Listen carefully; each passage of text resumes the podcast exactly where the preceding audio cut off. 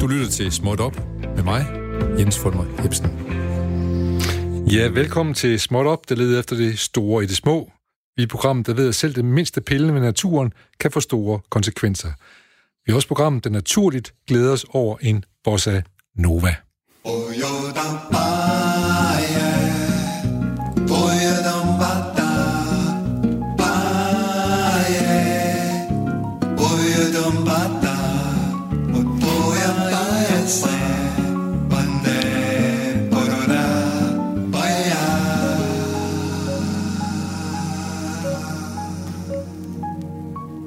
Ja, det er sgu tirsdag i dag, og jeg har lige opdaget, at klokken er næsten 11 minutter over 12, og det betyder, at vi er i gang med en udgave af Småt Op, som aldrig kommer til at ske igen. Det kan måske gøres bedre på et andet tidspunkt, eller dårligere, men det bliver aldrig det samme som i dag. Det er nemlig tirsdag den 9. juni i det herrens år 2020. Den dag kommer aldrig, som i aldrig mm. nogensinde tilbage. Så lad os ære den. Vi har gæster, som har noget at have det i, når de taler, fordi de har brugt tid på at blive klogere og dygtigere. Med andre ord, de ved, hvad de taler om. Vi skal i dag tale om naturen, der nok hellere, der nok aldrig bliver, hvad den var engang, og nogen forsøger pænt at ødelægge den jo. Øh, øh, og vi skal samtale om, øh, som kommer til at spænde om alt fra økologi, om økologi kan brødføde verden, om hvorfor det lugter i grisestalle, og hvad kastanje hun har med betændelser at gøre. Men først en meget kort. Breaking Smot. I forgårs 7. juni havde prins Joachim fødselsdag. Vi håber, han havde en dejlig dag, og måske havde han butterfly på, da han spiste aftensmad med familien. Hvad ved vi? Nu skal jeg sige velkommen til øh, Jesper Saksgren og Claus Sal. Velkommen til jer to. Mm. Øh, og øh, måske kan jeg spørge med... Jeg tænker, at vi tre til sammen er nok lige så gamle som Benny Holst og Arne Vyvler, de er. Og øh, så lad mig begynde med Benny Holst og Arne Vyvler, som vi altid hedder og ærer i det her program, med at citere der sang. Jeg står op om morgenen, går hen på mit job, og jeg laver noget, og jeg får min løn. Jesper, hvad står du op om morgenen og gør? Jamen, øh, jeg er jo faktisk nået op i den alder, hvor jeg egentlig formelt set er gået på pension. Ja. Så når jeg står op om morgenen, så kigger jeg ud af vinduet og ser på, hvad, hvad har jeg egentlig lyst til at lave i dag. Ja. Så, ja. Det, er det et godt liv? Det synes jeg. Ja. Det er faktisk øh, ret perfekt, ja. ja. Du, du, øh, du har været miljø- og udviklingskonsulent, og det er der vel lidt stadigvæk også, eller hvad? Nemlig, det er jeg stadigvæk. Ja. Altså, de, og jeg sidder jo i Ulandsudvalget for Økologisk Landsforening, og der øh, har jeg de seneste år arbejdet med øh, projektrådgivning i Bhutan, i vores projekt ja, Bhutan. Ja. Og derudover har jeg mange år arbejdet i Nepal og slet i Bolivia og i Ghana. Ja, vi skal høre meget mere om nogle af de ting, du har arbejdet med. Men skal også høre dig, Claus Sahl, biolog. Men hvad laver du egentlig, når du står op om morgenen og går ind på dit job? Og formodentlig laver noget, som hvad, hvad, hvad Jesper så helt tydeligvis ikke gør. ja. Øh, jeg har et rådgivningsfirma, og jeg rådgiver øh, økologiske virksomheder og konventionelle øh, øh, producenter. Så jeg har... Øh, ja, det er mest inden for fødevarer og foder, jeg arbejder. Ja. Men det er også lige præcis det, vi skal tale om, så jeg er glad for, at I begge to er her, fordi øh, som så i det her program, der handler det om, eller der inviterer vi gæster, der ved noget, som vi andre ikke ved så meget om, og som kan gøre os klogere i vores egen hverdag. Jeg kan måske øh, øh, prøve at starte med dig, øh, Jesper. Øh, hvad, hvad, hvad tænker du øh, om, omkring øh, om økologi øh, og øh, altså det er jo kredsløbet? Øh, har vi et ordentligt økologisk kredsløb i verden i dag? Ja, altså, øh, det, det har vi jo, men, men det er jo et, som er meget udfordret øh, på grund af de produktionsmåder, vi, vi anvender, øh, og, og for eksempel er meget... Øh, øh for eksempel bare biodiversiteten øh, falder jo dramatisk, og det indvirker jo på øh, også hvordan økosystemet overhovedet kan fungere. Ja. Samtidig med, kan vi se med vores CO2-udledning og så videre, hvordan vi direkte i dag har indvirkning på, øh, på klodens temperatur ja. via den globale opvarmning. Ja. Så jo, økosystemerne fungerer selvfølgelig stadigvæk, ja. men, men de er kraftigt influeret af menneskelig aktivitet. Ja. Som andre ord, vi fucker med naturen i øjeblikket, og det er ikke det, nødvendigvis positivt. Det er helt præcis. Er, er, det en, er det en bekymring, du også deler, Claus? Det er det jo formodentlig med det arbejdsområde, du har, og den viden, du har. Jeg har arbejdet en del, øh, også i, i U-lande, og, men også her i Danmark, med miljøproblemer. Øh, blandt andet, blandt andet øh, lige da jeg var uddannet, som arbejdede jeg syv år i, i det, der dengang hed Regnsrådsgruppen Nepentes. Ja. Og øh, så øh, det, var, det, var, de det, var, det, var, det var klassisk. Jeg skal lige sige, det var dem, som solgte et stykke regnskov. Man kunne erhverve sig et stykke regnskov, ikke? Ja, ja. ja. Og, og det... Øh, så, så allerede dengang, det var så fra 88 til, til 95, øh, der, der var det jo tydeligt, at, at, at klimaforandringerne var der. Og det var det for os, som arbejdede med miljø. Ja. Så, så der, at vi står... Og det, og det, det, jeg arbejdede med dengang, det var jo sådan set for at for at undgå, at vi endte her, hvor vi endte. Ja. Øhm, og i dag, der har jeg mere sådan den holdning, at der skal nogle større, øh, større katastrofer til. Det skal simpelthen gøre mere ondt, før vi bliver parat til at tage de nye valg, der skal til. Som er nødvendige, som er nødvendige ja, ja, ja. for at ændre den vej, vi går på. Fordi det er i hvert fald tydeligt, det er nødt til at lige at sige nu, når du nævner det pente selv, at regnskoven i Amazonas, altså nede i Brasilien, den blev i hvert fald ikke beskyttet lige i øjeblikket med den præsident, de har der. Nej, nej, og det, det gælder jo øh, også i Indonesien. Det er jo ikke bare Brasilien. Nej. De får en del øh, opmærksomhed omkring det, men, men altså, øh, når, vi, når vi i EU beslutter os til at putte øh, øh, vegetabilsk øh, øh, brændstof i øh, benzinen, der skal være 5% eller 10%, hvad der nu skal være, så, øh, så kommer det jo et sted fra. Så det vil sige, at i stedet for at belaste øh, økosystemet med, med udledninger fra olieindustrien, så øh, fælder vi noget mere regnskov og ja. producerer noget mere palmeolie, som vi så øh, raffinerer og putter i benzinen. Ja. Og på den måde, der får vi så fældet en hel masse regnskov, og derfor så bliver det samlede regnestykke nok endnu værre for verden ja. på den måde. Så øh, ja, Jesper? Ja, når, for at supplere Claus, der, man kan jo også sige, at at det er jo ikke kun brasilianernes ansvar, om jeg så må sige, Nej. at regnskoven bliver fældet, fordi alene vores øh, livsstil og, og, og vores måde at producere på i Danmark lægger beslag på et område på størrelse med Sjælland og Lolland Falster til sammen for at producere soja, som vi kan fodre til, til vores svin. Ja. Så, så på den måde er vi også medansvarlige. Ja. Det bringer mig til at sige, at lad os prøve at starte øh, i det små, så at hæve os op igen til det store her på et tidspunkt, for det her jo småt op, det her program. Vi, vi ender fucker med foder til grise også, for eksempel, men også, men også vores egen, Claus. Det er noget, du har, øh, det er noget, du har forsket en del i. Jeg kan godt tænke mig at tale med om, om de der bitterstoffer, som vi kender fra grøntsager. Hvad, hvad er der sket med vores grøntsager, der, øh, som vi spiser derhjemme på, øh, på spisebordet? Nå, men, altså, øh, jeg vil sige, at dengang jeg var barn, der brød jeg mig ikke særlig meget om rosenkål. Nej. Øh, fordi at, at de smagte altså bare så stærkt. Ja. Og i dag, der spiser jeg rosenkål med største glæde. Og, øh, og det kunne man jo godt tro, at, at det var sådan, fordi min smagsløg har ændret karakter. Det gør det jo med mange ting. Dengang kunne jeg heller ikke lide oliven og så mange andre ting, man ikke kunne lide som barn. Men, men sandheden er nok den, at man har forædlet rosenkålen til at, så man har fjernet de der bitterstoffer, som gjorde, at så mange ikke så godt kunne lide dem måske. Så nu i dag, så får man faktisk meget færre af de bitterstoffer, som, som øh, var i rosenkålen. Og det har man gjort med alle afgrøder, både dem, dem vi spiser. Jeg ved ikke, øh, der er nok mange lytter, der kan huske, dengang de første gang fik rucola, hvor stærkt det smagte. Ja.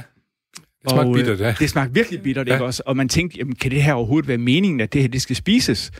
Øhm, og, og i dag, ikke, der køber man øh, to bakker med rucola, og så putter man lidt, øh, lidt tomat øh, på toppen til pynt, ja. og så, så spiser man sådan en rucola-salat, fuldstændig som om, at det var salat. Mm. Og det, har, det er også en forædling, man har gjort, hvor man har fjernet de bitterstoffer ud af rucolaen. Altså, man sidder og siger, forbrugerne kan ikke lide bitterstoffer, vi må fjerne dem. Ja. Og så kan vi sælge vores rosenkål, og så kan vi sælge vores øh, rucola-salat og så videre. Ja. Men det har så konsekvenser. Ja, og det, det var jeg jo egentlig ikke klar over. Men, men, øh, men så begyndte jeg så at arbejde med, med nogle øh, besætninger med, med, med kvæg og, og øh, grise. Og, og, og de havde nogle, nogle, øh, nogle problemer med sundheden. Og det var derfor, at øh, de her landmænd, de var interesseret i at snakke med mig. Øh, fordi jeg havde arbejdet med, med noget plantemedicin tidligere. Og, øh, og, og det jeg gik ind og gjorde, det var så at, at, øh, at kigge på fodret. Hvordan er fodret sammensat? Vi prøvede med store mængder af probiotika, og vi prøvede med store mængder af, af forskellige plantestoffer, og de havde ingen effekt. Er det alt sammen naturmedicin? Det er jo alt sammen, ja, Eller natur, probiotika, natur, det er jo bakterier, ja, ja. nogle af de gode bakterier, ja. men de kunne ikke gå ind og ændre på, på tilstanden hos de her køer, for eksempel. Og der, øh, så begyndte vi at tilsætte de her øh, garvestoffer fra ægte kastanje. Og, og de øh, indeholder bitterstoffer? Det indeholder en masse garvestoffer, ja. ja. Og det er jo sådan nogle af de der bitterstoffer, som man kender også fra rødvin for eksempel, hvor, hvor den der sammensnærpende effekt, man har af noget rødvin i hvert fald, det er på grund af, af, af stoffer, der er vandret fra fadet, som rødvinen har været ja, lagret ja, ja, ja. i, og så ind i rødvinen. De er gavstoffer, øh, de kalder sig også polyfenoler, ja, ja. Og, og, og sådan under en større hat, så kan de måske kalde dem bitterstoffer. Og, øh, vi, vi gør det enkelt her i det. Ja, ja. Det, det er Jørgen Levin agtigt så så, øh, så de her bitterstoffer, dem begyndte vi så at tilsætte meget lidt af til fodret. Ja. Altså øh, under en promille ja. Ja. af fodret. Et kilo til et ton foder. Ja. Det er jo meget, meget lidt. Øh, og vi tog også noget af proteinet ud af fodret. Dem, de der soja, som, som Jesper han lige nævnte for lidt siden, ja. som, som vi mener, man måske overfodrer øh, dyrene lidt med, når man fodrer øh, mange proteiner til dyrene, så får man selvfølgelig øh, opformeret de bakterier, som kan trives på protein. Og, og når man så samtidig har, har, har sænket niveauet af bitterstoffer i fodret, så har man også sluppet håndbremsen. Og det vil Fordi sige, de ting har opvejet hinanden tidligere, kan man sige. Ja, det kan man ja, sige, ja. ja. Og øh, så man har hævet proteinniveauet og sænket bitterstofniveauet ja. i fodret. Og, og så får man så øh, lavet et miljø i, i uh, tarmen, som, hvor der er en masse bakterier, der nedbryder protein. Og når de nedbryder protein, så laver de en masse stoffer, der lugter. Og det var egentlig det første øh, effekt, vi så, dengang vi begyndte på de her bitterstoffer i, øh, i fodret. Det var, at, at landmanden ringede og sagde, hov, nu har min gård ændret lugt. Ja. Og det, øh, det fattede vi ikke spor af. Hvordan kan det ændre en gårds lugt? Altså en hel gård, ikke også? Det er ikke... Så, så øh, det rejste selvfølgelig det der spørgsmål. Hvad, hvad er det egentlig, der får en gård til at lugte? Ja. Og, øh, og det viser sig så, at alle de her stoffer, der får gårde til at lugte, øh, både ammoniakken, men også øh, affaldsstoffer fra, fra aminosyre og nedbrydningen de hedder så noget som kataverin og putrescin. Men, men, men det der, det vil sige, hu lugter kostal her, lugter grisestal her, som man siger, det er det der karakteristiske ting, som... Ja, som det har det jo altid gjort. Ja, det har det altid altså, gjort, det har jo altid gjort. Ja. Men, men det er ikke kun på grund af, af, skal vi sige, at man har samlet mange dyr under samme tag, at moderne øh, produktion, det lugter, som det gør. Det er også fordi, man har hævet proteinniveauet og sænket øh, bitterstofniveauet i græs og i korn og i alle øh, afgrøder. Og det hæver så ammoniakken, der kommer og så videre. Det som hæver kommer ud, og, produ- nedbrydningen af, af protein, ja, ja. aminosyre, og det øger så øh, fordampningen af, eller udledningen af ammoniak. Ja. Så nu siger du, at der var nogen, der havde lidt problemer med nogle grise, der blev syge, men det er jo ikke, det er jo ikke små tal, vi taler om. Nej, altså... Det, det er mange det er grise, der bliver syge, for eksempel i en besætning, ikke? Eller jo, også når du kigger, også, når du kigger globalt. Altså, øh, den første besætning, jeg arbejdede med, øh, han producerer 15.000 grise om året.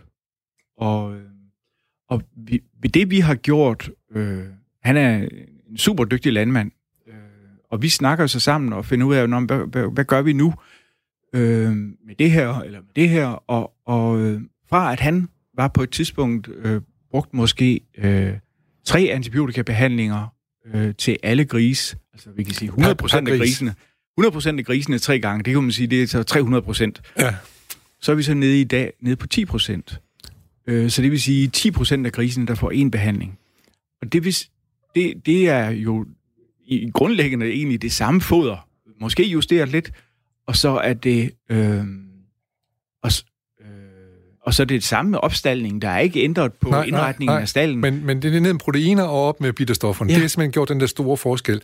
Hvilket også må gøre, at landmænd jo rent faktisk må spare enormt mange penge i dyrlægeregning og øh, syge grise, der skal smides ud eller ja, kasseres. altså, det, altså øh, ikke lige øh, øh, den besætning her, jeg har arbejdet tæt sammen med, men, men andre besætninger, de har jo haft øh, virkelig store problemer.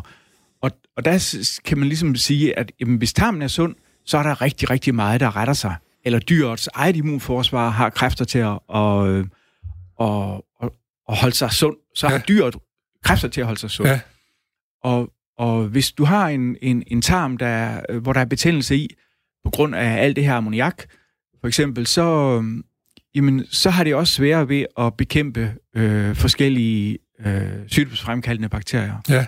Og så, så øh, oplever landmanden jo det, at hans, øh, hans dødelighed i blandt øh, dyrene øh, bliver, bliver Nå, højere. stiger, ja. ja, stiger. Ja, ja.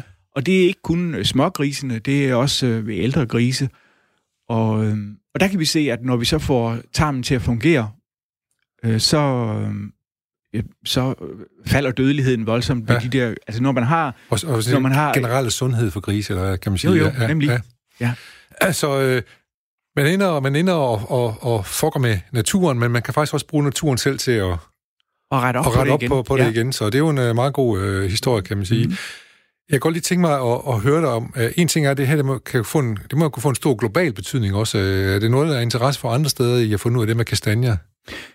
Ja, altså jeg, jeg har øh, over de sidste år rejst en del i Kina og, og Ukraine, Rusland, øh, for at holde oplæg for ja, altså, hundredvis og, tusindvis af dyrlæger. Ja. Det er jo fordi, at, at øh, alle lande er udfordret af, øh, at der er et stigende antal bakterier, der bliver resistente mod antibiotika. Ja. Så derfor så er man nødt til at reducere forbruget af antibiotika. Ja. Så, så, Og det, øh, det ved dyrlæger ikke så meget om, og, øh, og, og, og ernæringseksperter på, på dyreområdet, øh, de har jo de, de skal sørge for, at øh, der er maksimal produktion. De kigger ikke så meget på dødelighed, de kigger på maksimal produktion. ja. Og, og derfor er der ikke rigtig nogen, der tænker i, okay, hvordan kunne man tænke det her anderledes? Ja. Og der kommer en biolog fra Brabant så pludselig ind i billedet, øh, og kan tænke Og tage, en kastan, og tage en kastanje med. ja, ja. Kastanje, Ja, ja, ja, ja, kastanjerne, og, og, og så måske også øh, sige til dem, at, at det her med at putte øh, animalsk protein, altså protein, det kan være blodmel, eller det kan være øh, Ja, det, benmel, eller et eller andet andet, det skal man gøre Som- med lempe. Det skal man måske øh, i de her besætninger, som virkelig har et højt forbrug af antibiotika, i for eksempel i Kina, hvor de kører antibiotika i hele tiden i fodret, der øh, er vi bare nødt til at tage det ud som noget af det første. Øh, lige, øh, bare lige et, kort svar på det. Har du, har du idé om, om det bliver taget imod? Men altså, der er det jo sådan, at, at de her lande, de, øh, de er meget top-down. Så det er jo derfor, der kommer så mange. Ja. Altså, når, når Landbrugsministeriet, de siger, det er sådan her, så, Så bliver det så øh, siger universitetet, Nå, men, nu skal I tage hen til den der konference. Ja. Og, og, så, så, er det, så er det ligesom det, der sker. Og så kan jeg få lov til at stå der Ja, og underholde ja, dem ja, ja. i halvanden time med, med de her ting, som og hvordan de kan forstå de her ting, og hvad det er for noget, der så kunne være fornuftigt at ændre på i fodret. Men du ved ikke noget om, om de, de, øh, de ligesom gør noget ved det, så at det, det bliver ændret og sådan noget. Det gør Altså, det. der er- det gør der er- det. Der er gang i det. Der er gang i den. Jamen, det, det er dejligt at, at høre. Mhm. Jeg skal lige høre, inden vi, vi skal over og høre, og Jesper skal fortælle os noget om noget majs lige om lidt. Mm-hmm. Den er Mhm. jeg også ret spændt på. Jeg skal lige høre dig. Den her viden omkring bitterstoffer i forhold til grise og kvæg, mm. Mm. kan vi overføre den på mennesker også? Har det nogen effekt øh, med, med øh, Øh, bitterstoffer i grøntsager? Men- Hvad, har det betydning for os, ud over smagen, at man tager bitterstoffer ud af grøntsagerne, ud af rosenkålen, som du fortalte før? Ja, altså det... Øh, altså man skal jo altid øh, kigge på det der med, om noget er bevist eller ikke bevist. Og, og øh, man må nok sige, at, at beviserne, de mangler stadigvæk. Altså sådan ud fra en klassisk videnskabelig tilgang. Men, men øh, der er masser af indikationer på, at hvis man for eksempel spiser øh, flere øh, æbler og flere øh, øh, drikker mere te og drikker øh, mere rødvin, at og hvad nu? Altså blå bær og øh, kål, Ja. øh, løg, hvad nu? Alle de der stå- øh, ting, hvis vi putter mere af, flere af de øh, grøntsager, som indeholder trods alt stadigvæk øh, mere, flere bitterstoffer, end kartofler og pasta gør, Ja. så, øh, så får man et sundere liv. Og der var lige en, en artikel, jeg, jeg printede ud lige inden jeg kom her, som viser, at, at, øh, at de her mennesker, som fik øh, Bitterstoffer i... flere øh, bitterstoffer ja. end de andre, de havde en fjerdedel så stor øh, risiko for at få Alzheimer's. Så det er, men der har også været forsøg i Danmark øh, op i... Det er i, øh, formindsket risiko, kan man formindsket sige. risiko, ja. Så de, dem, der fik lidt grøntsager, de havde fire gange så stor risiko for at få Alzheimer's. Sådan. Det burde jo være nok til, at vi alle sammen vi gik hjem og, og, og spise nogle altså flere det, rosenkål. det man kan sige, det er at købe et mandolinjern, så man kan lave kål og løg og så videre lækkert, Ja. ja. øh, tyndt skåret, Ja. ja. så det ikke føles som en, et martyrium at spise alle de her grøntsager. Ja, ja. Men øh, øh, om, hvis vi klager over, at det ikke smager godt nok, så skal producenterne nok gøre noget ved det, så det kommer til at smage godt jo, ikke? Ved at trække, som du nævnte det der med, at producenter trækker bitterstof ud, fordi at forbrugeren så kunne lide det. Ja. Men altså, ja. vi skal, selvom der ikke er så mange i, så det betyder måske så bare, noget. at vi skal spise dobbelt, dobbelt så mange. Så gør vi det. Jeg skal lige sige, at du lytter til Småt Op, hvor vi i dag taler om, hvordan man øh, måske øh, piller lidt ved naturen, og så med, som har store konsekvenser. Og jeg har kvalificerede gæster i dag. Det er, det er Claus Seil, og så er det øh, Jesper øh, øh, Saksgren. Ligesom Henrik. Ja. Jesper, du, du, øh, vi to vi har talt lidt omkring øh, majs i Mexico, som mm-hmm. du mhm. ved en hel del om. Hvad er det for noget? Hvad er det for en forhold, mexikanere har til majs? Jamen, øh, Mexico, øh, eller hvad skal vi sige, Mellemamerika, øh, er jo the Garden of Eden for majs. Ja. Altså, det, det, det er der, hvor majsen stammer fra. Ikke sandt?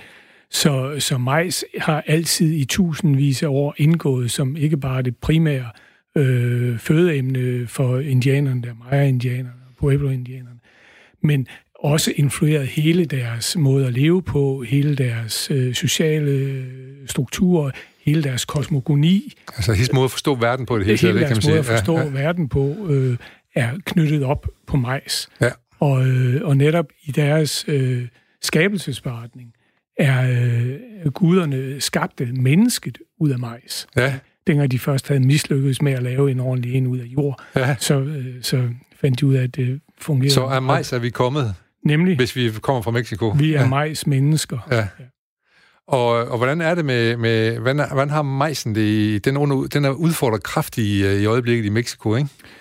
Jo, men det er jo fordi, at nogle af de store multinationale øh, frø- og, og kemigiganter, øh, som Monsanto, Bayer, ja. øh, de vil jo forfærdeligt gerne ind og, øh, og styre øh, og have kontrol over produktionen. Og det vil sige, de kommer så ind med genmanipulerede øh, hybride øh, majsformer, øh, som de øh, opfordrer øh, og folk til at begynde at dyrke med løftet om, at, at det vil give meget højere udbytter. Ja.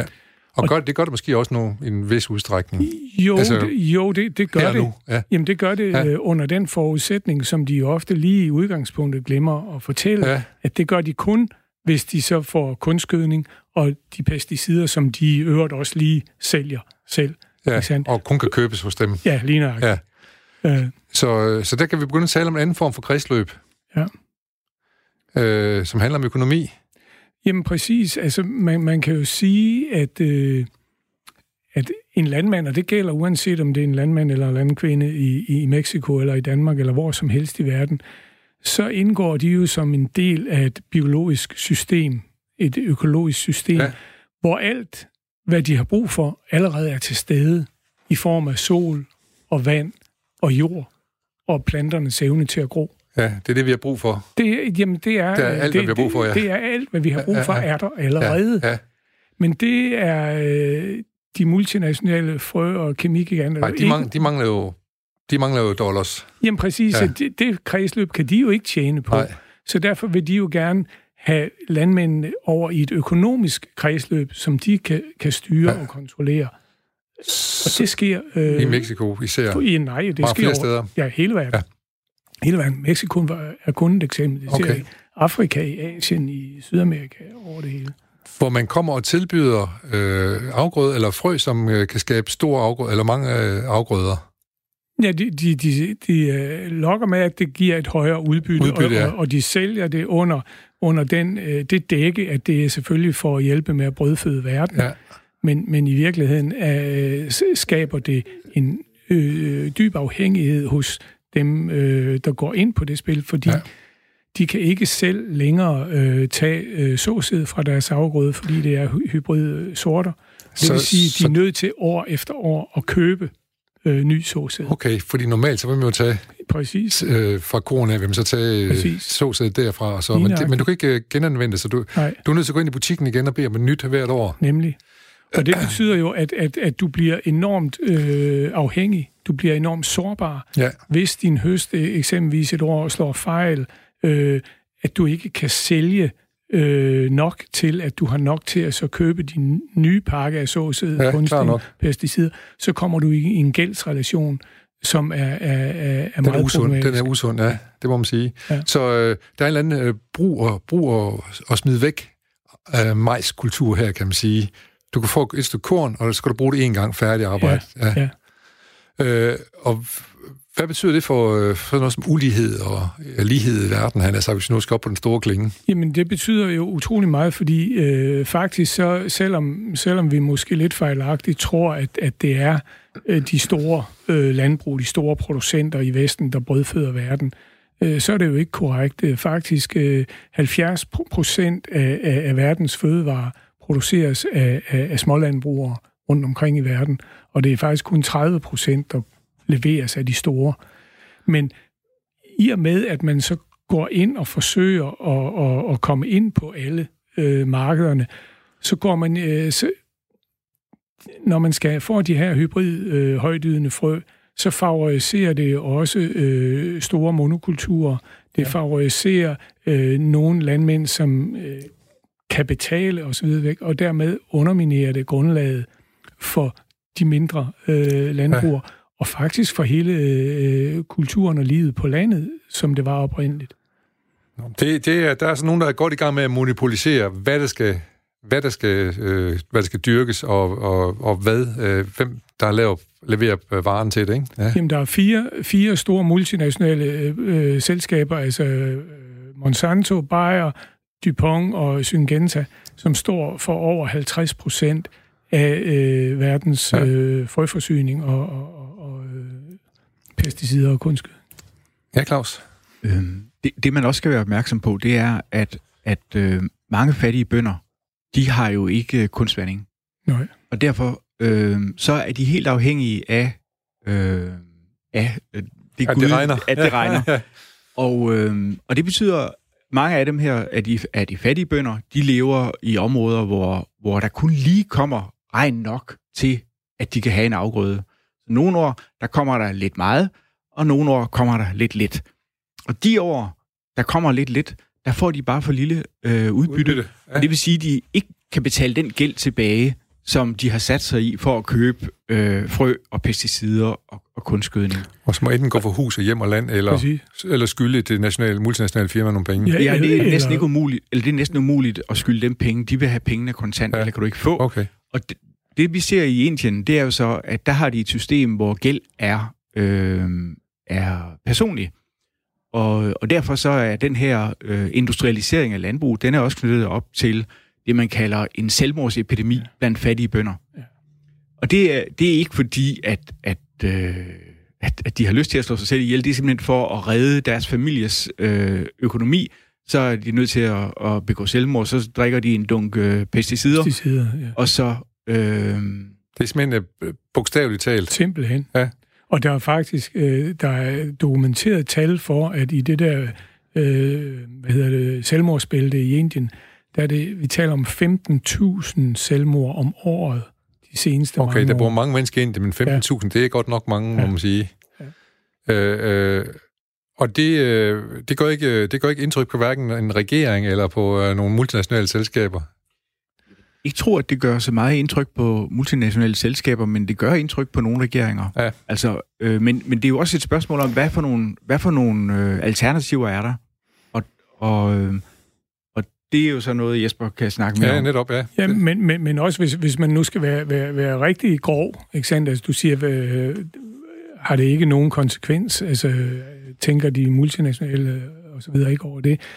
Altså, øh, man, man ønsker jo faktisk øh, at, at få overtaget øh, mest mulig jord. Ikke? Og, og med, der er et, et, et, et, hvad skal jeg sige, et slogan, der hedder Farming without farmers. Det er, er faktisk et af deres mantra, at, øh, deres vision. Altså om, de multinationale selskaber, ja, de vil gerne have farm, farming for, without farmers. Præcis. Ja.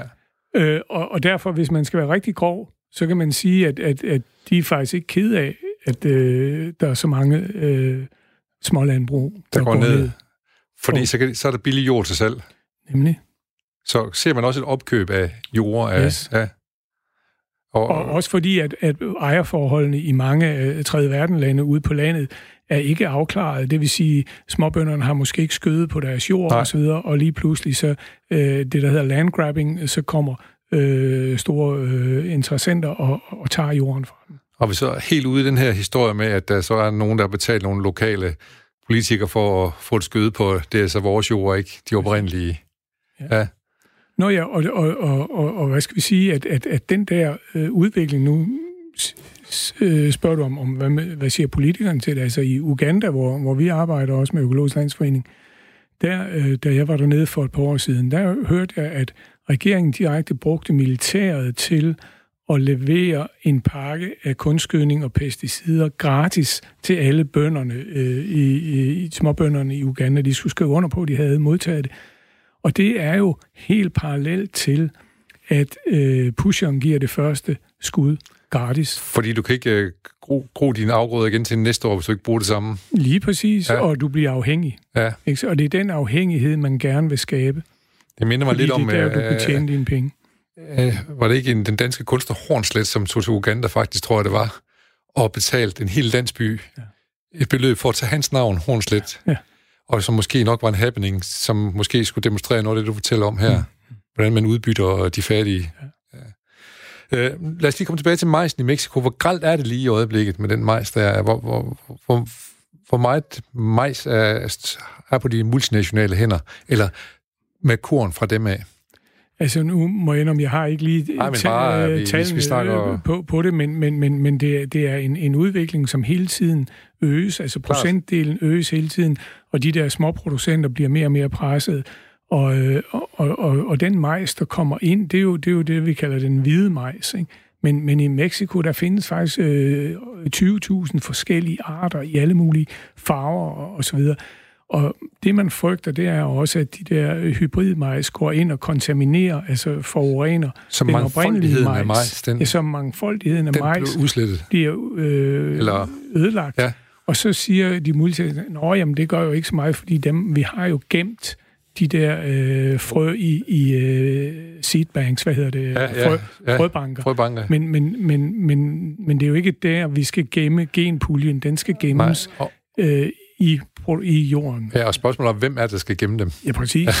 ja. Og det, det, der er sjovt ved, ved alle de der farver, som er, er øh, den traditionelle øh, meksikanske majs, den har jo øh, øh, måske 100 eller 1000 farver, ikke? Også den er sort, den er, nogle, af, nogle af sorterne er helt sorte, og nogle er røde, og, og øh, det, så det er meget farvestrålende at se ja. de der traditionelle majs. Øh, og det er jo igen bitterstofferne. Ja.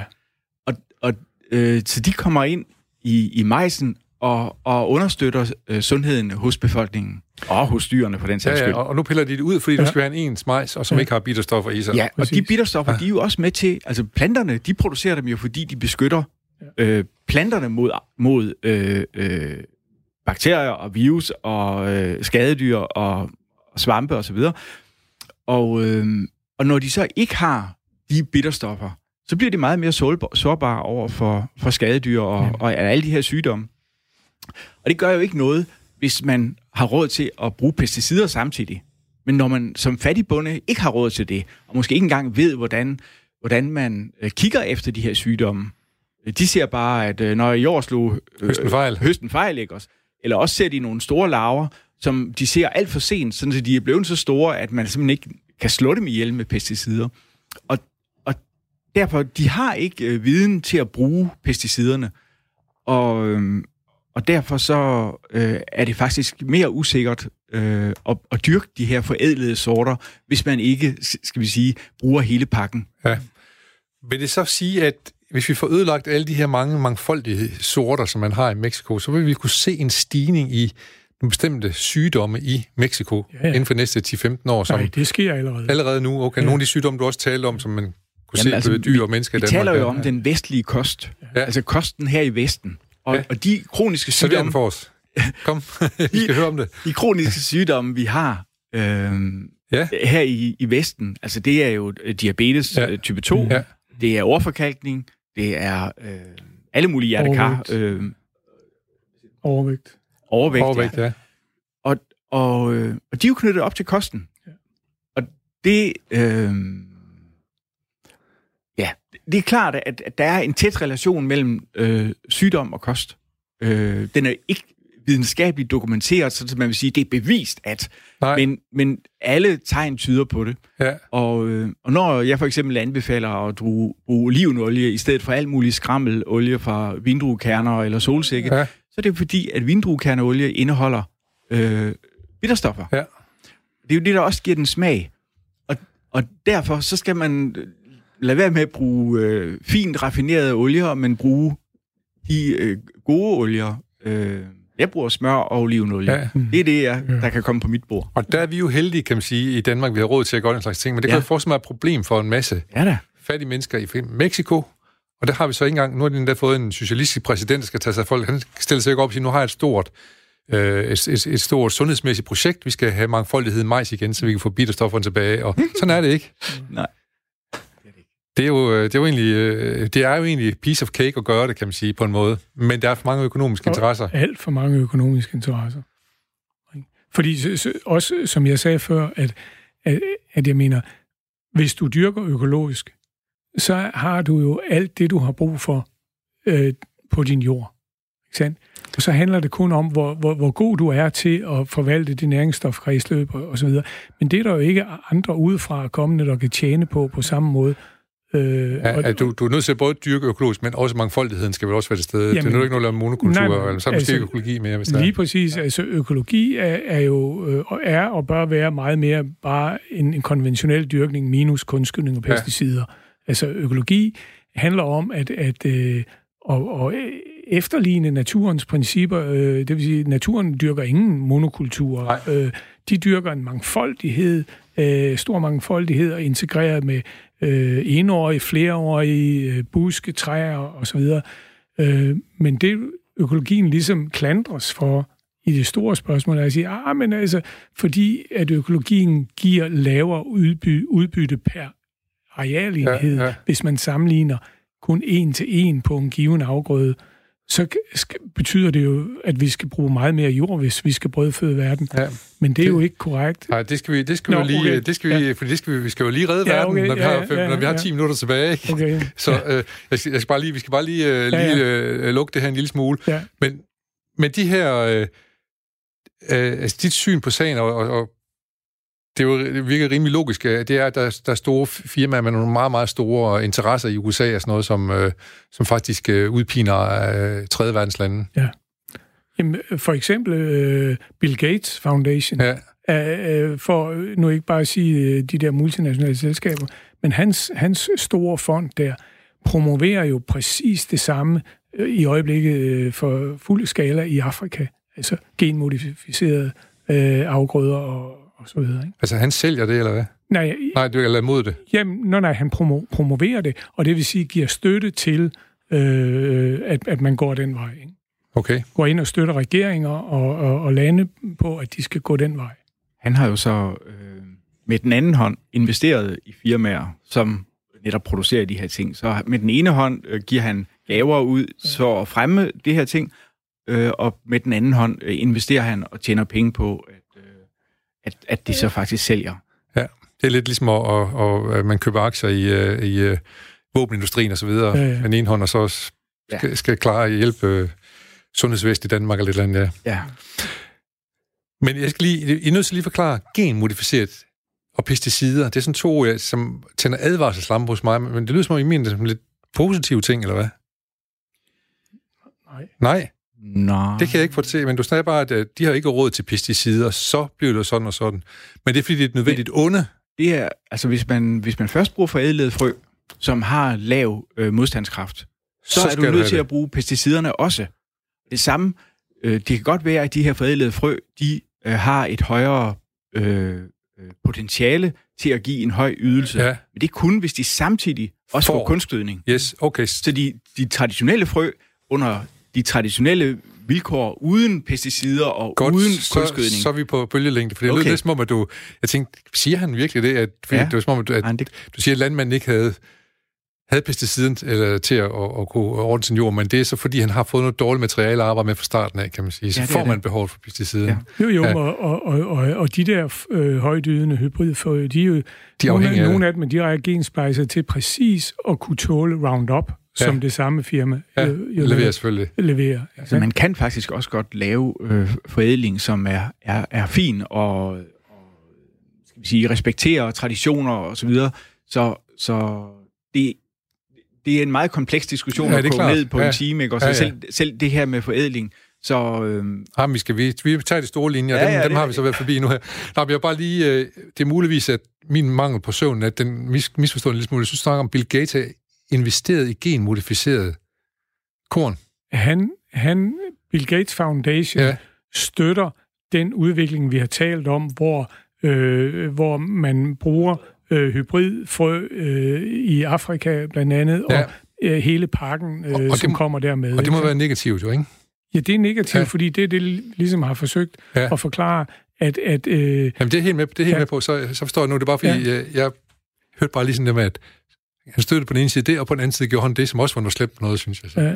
Nå, det er godt, så er vi, så er vi på med det. Jeg skal lige høre, de her firmaer, øh, øh, har de så også noget kørende med øh, distributionen af den færdige majs, så de også kan tjene penge der? Så med det samme, det er, med det samme, det er gensplejset, så øh, for eksempel, øh, altså det, det, den måde, som vi selv køber øh, gensplejset majs og soja på i Danmark til vores danske husdyr, det, der må man jo kun arbejde med det, hvis man er certificeret til det. Og dem, der køber op hos landmændene, må også kun, det er kun, øh, skal vi sige, udvalgte øh, øh foderhandlere, øh, der, må, der må arbejde med de her ting. Så der, på grund af GMO'erne, så bliver der også en koncentration i hele foderstofindustrien.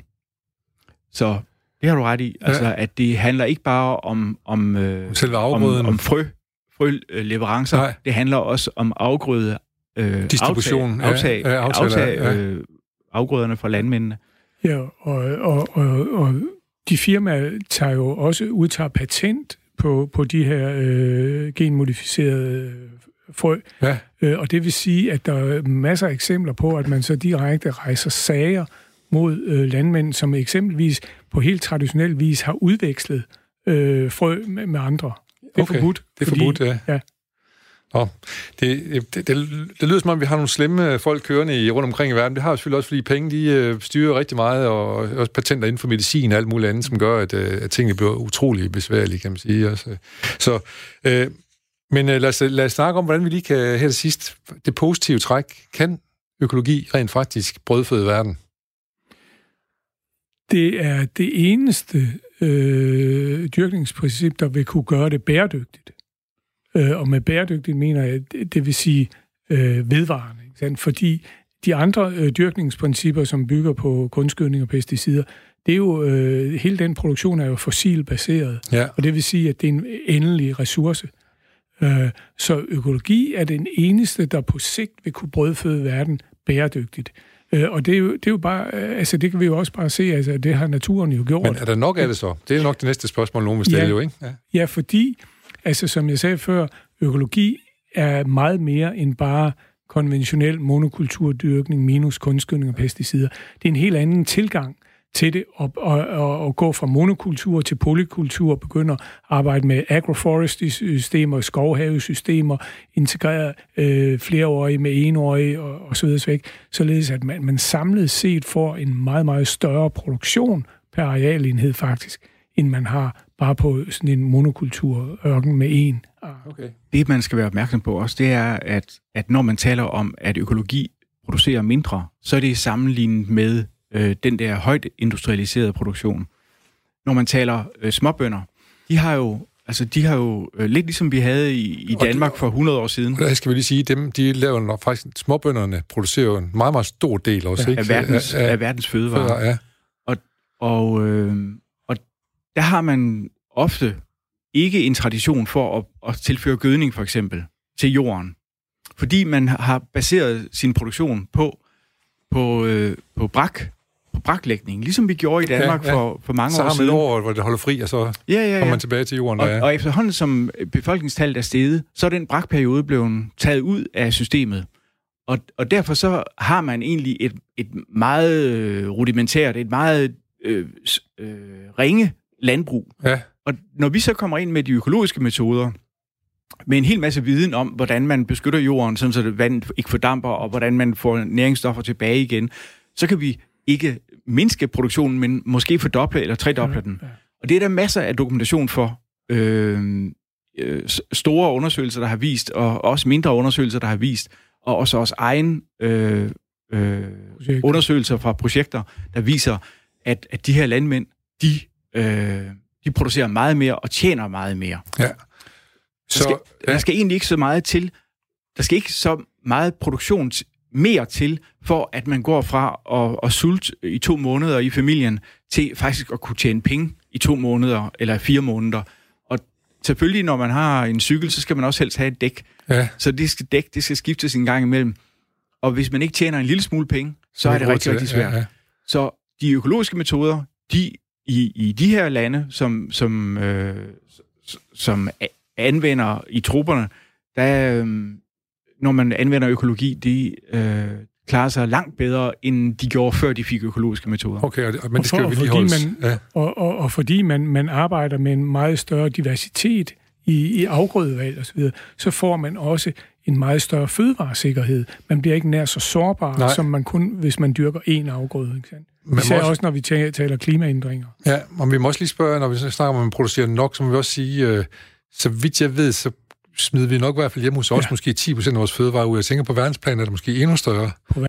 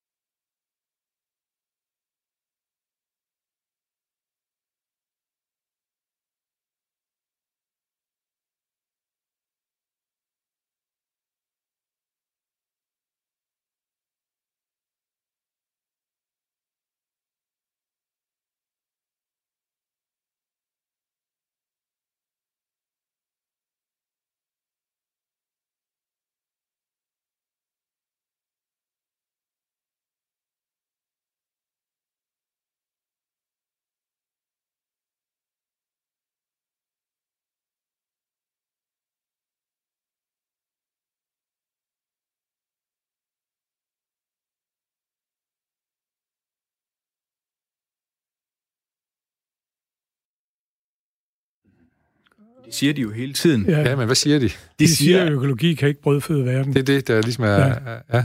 Og, og det, som vi kan se, det er, at, at øh, de landmænd, der lever der på kanten af, af faktisk at kunne dyrke øh, landbrug, fordi der kommer så lidt nedbør, øh, de lever meget bedre med økologisk produktion. Og, og det er jo, jeg tror, man taler om 4 milliarder mennesker, altså cirka halvdelen af jordens befolkning, som i en større eller mindre del af året enten er fejlernæret, underernæret eller egentlig sultne. Mm. Så det er enorme tal, vi taler om. Og, og øh, vi har jo prøvet at få, få kunstgødning ud til de her mennesker. Vi har prøvet at mekanisere det, og de kan ikke bruge det, fordi at det bryder ind i deres, deres socioøkonomi. Ja. De er nødt til at sørge for, at familien også kan leve til næste år. Ja, ja. De har ikke økonomiske systemer, som understøtter øh, de her øh, ting, som vi tager for givet, at man kan da bare investere i det ene eller det andet. Man kan da bare tage et lån. Ja. Jamen, det, det kan man godt, men, men det, øh, så har min familie helt, måske ikke noget at leve af. konsekvenser, ja. ja. Og derfor har man 15.000 indiske landarbejdere hvert år, der gør selvmord eller ved at drikke øh, pesticider. Øhm, men mit, mit indtryk er lidt, at øh, man faktisk godt kan spare penge ved økologi, fordi at man kan mindske nogle sygdomme, som du var inde på i starten. Så måske skal man tænke helheder, i stedet for at... Lige præcis, ja. og, altså, fordi en ting er, om, om man kan producere nok, men man mindsker jo også sit udgiftsniveau. Ja. Det vil sige, man skal ikke hele tiden lave en afgrøde, der kan sælges øh, for at så kunne købe kunstgødning og pesticider og, og nyt såsæd. Jeg synes, vi blev lidt opmuntret her til sidst midt i uh, nogle travle ting. Vi skal til at slutte nu. Vi skal ud til, vi skal tilbage til virkeligheden, hvor øh, der om lidt er nyheder, og øh, jeg kan se, at det er en af mine yndlingsstemmer, som står derinde som nyheds dag. Dagmar Eben Østergaard, og I kan bare vente. Nu, hun bringer os trygt ind i virkeligheden lige om lidt, men vi kan lige nå et lille haiku-digt. Forårsnætter, fuldmåne, alligevel spørger de, hvad fanden glor du på? Vi kan nå et mere. Hele aften samme lille lyd. Kamelians hvide blomster undervejs ned. Som sagt, så slutter vi nu fra vores lille lukkede rum her, og så går vi ud i verden, hold i hånden af kyndige Dagmar Eben Østergaard. Værsgo.